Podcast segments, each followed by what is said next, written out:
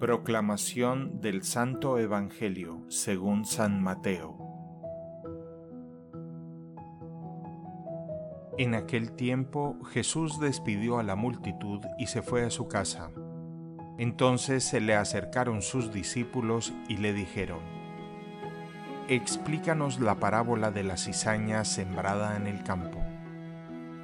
Jesús les contestó, el sembrador de la buena semilla es el Hijo del Hombre.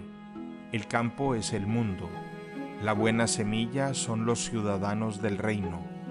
La cizaña son los partidarios del demonio. El enemigo que la siembra es el demonio. El tiempo de la cosecha es el fin del mundo. Y los segadores son los ángeles.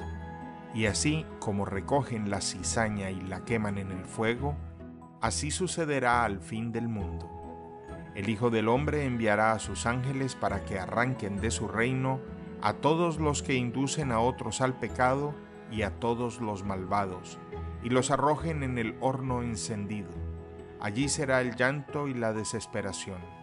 Entonces los justos brillarán como el sol en el reino de su Padre. El que tenga oídos, que oiga. Palabra del Señor.